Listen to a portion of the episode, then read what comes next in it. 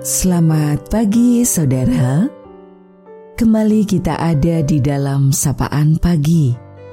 Mendengarkan Tuhan menyapa kita di dalam firman-Nya. Saudara, mari sebelum kita mendengar sapaan itu Teduhkan hatimu dan kita berdoa. Engkaulah sumber kehidupan kami ya Tuhan Terima kasih untuk kasih setiamu dalam sepanjang waktu yang kau beri. Saat ini, memulai hari yang baru kami berserah. Agar di dalam sepanjang jalan di hari ini, kami terus melangkah di dalam terang kasih-Mu. Kami tidak mendengar Engkau dalam firman-Mu dalam Tuhan Yesus, kami berdoa. Amin. Saudaraku, sapaan dalam firman-Nya akan kita terima melalui bagian kitab Mazmur pada pasal 86 di ayat 11. Tunjukkanlah kepadaku jalanmu ya Tuhan, supaya aku hidup menurut kebenaranmu. Bulatkanlah hatiku untuk takut akan namamu. Kita akan refleksikan dalam tema hidup sesuai kebenaran Allah. Kebenaran adalah titik tumpu bagi jalan kehidupan Apakah kehidupan kita semakin meningkat atau malah menurun? Ke atas atau ke bawah? Bertambah atau berkurang? Makin baik atau buruk?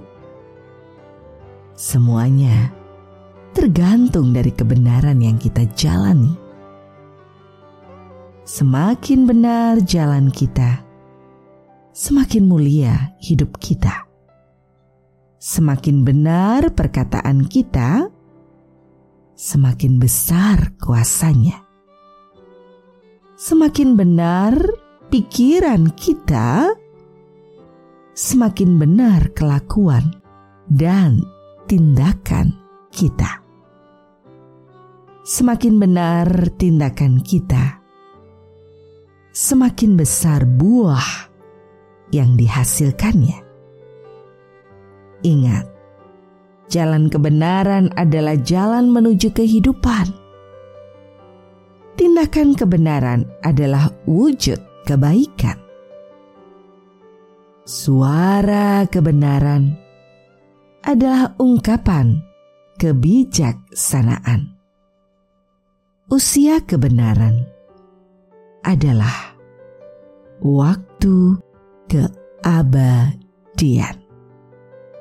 Jadi, berpikir benar, berbicara benar, berbuat benar, maka hidup kita akan benar.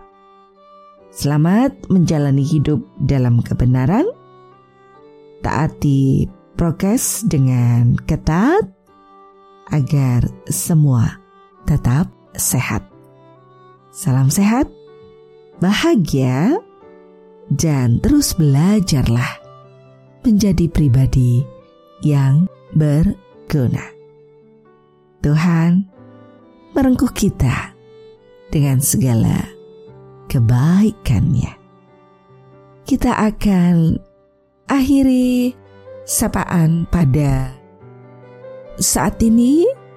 Mari teduhkan hati kita berdoa bersama kembali. Terima kasih Tuhan Yesus, kasih setiamu di sepanjang kehidupan.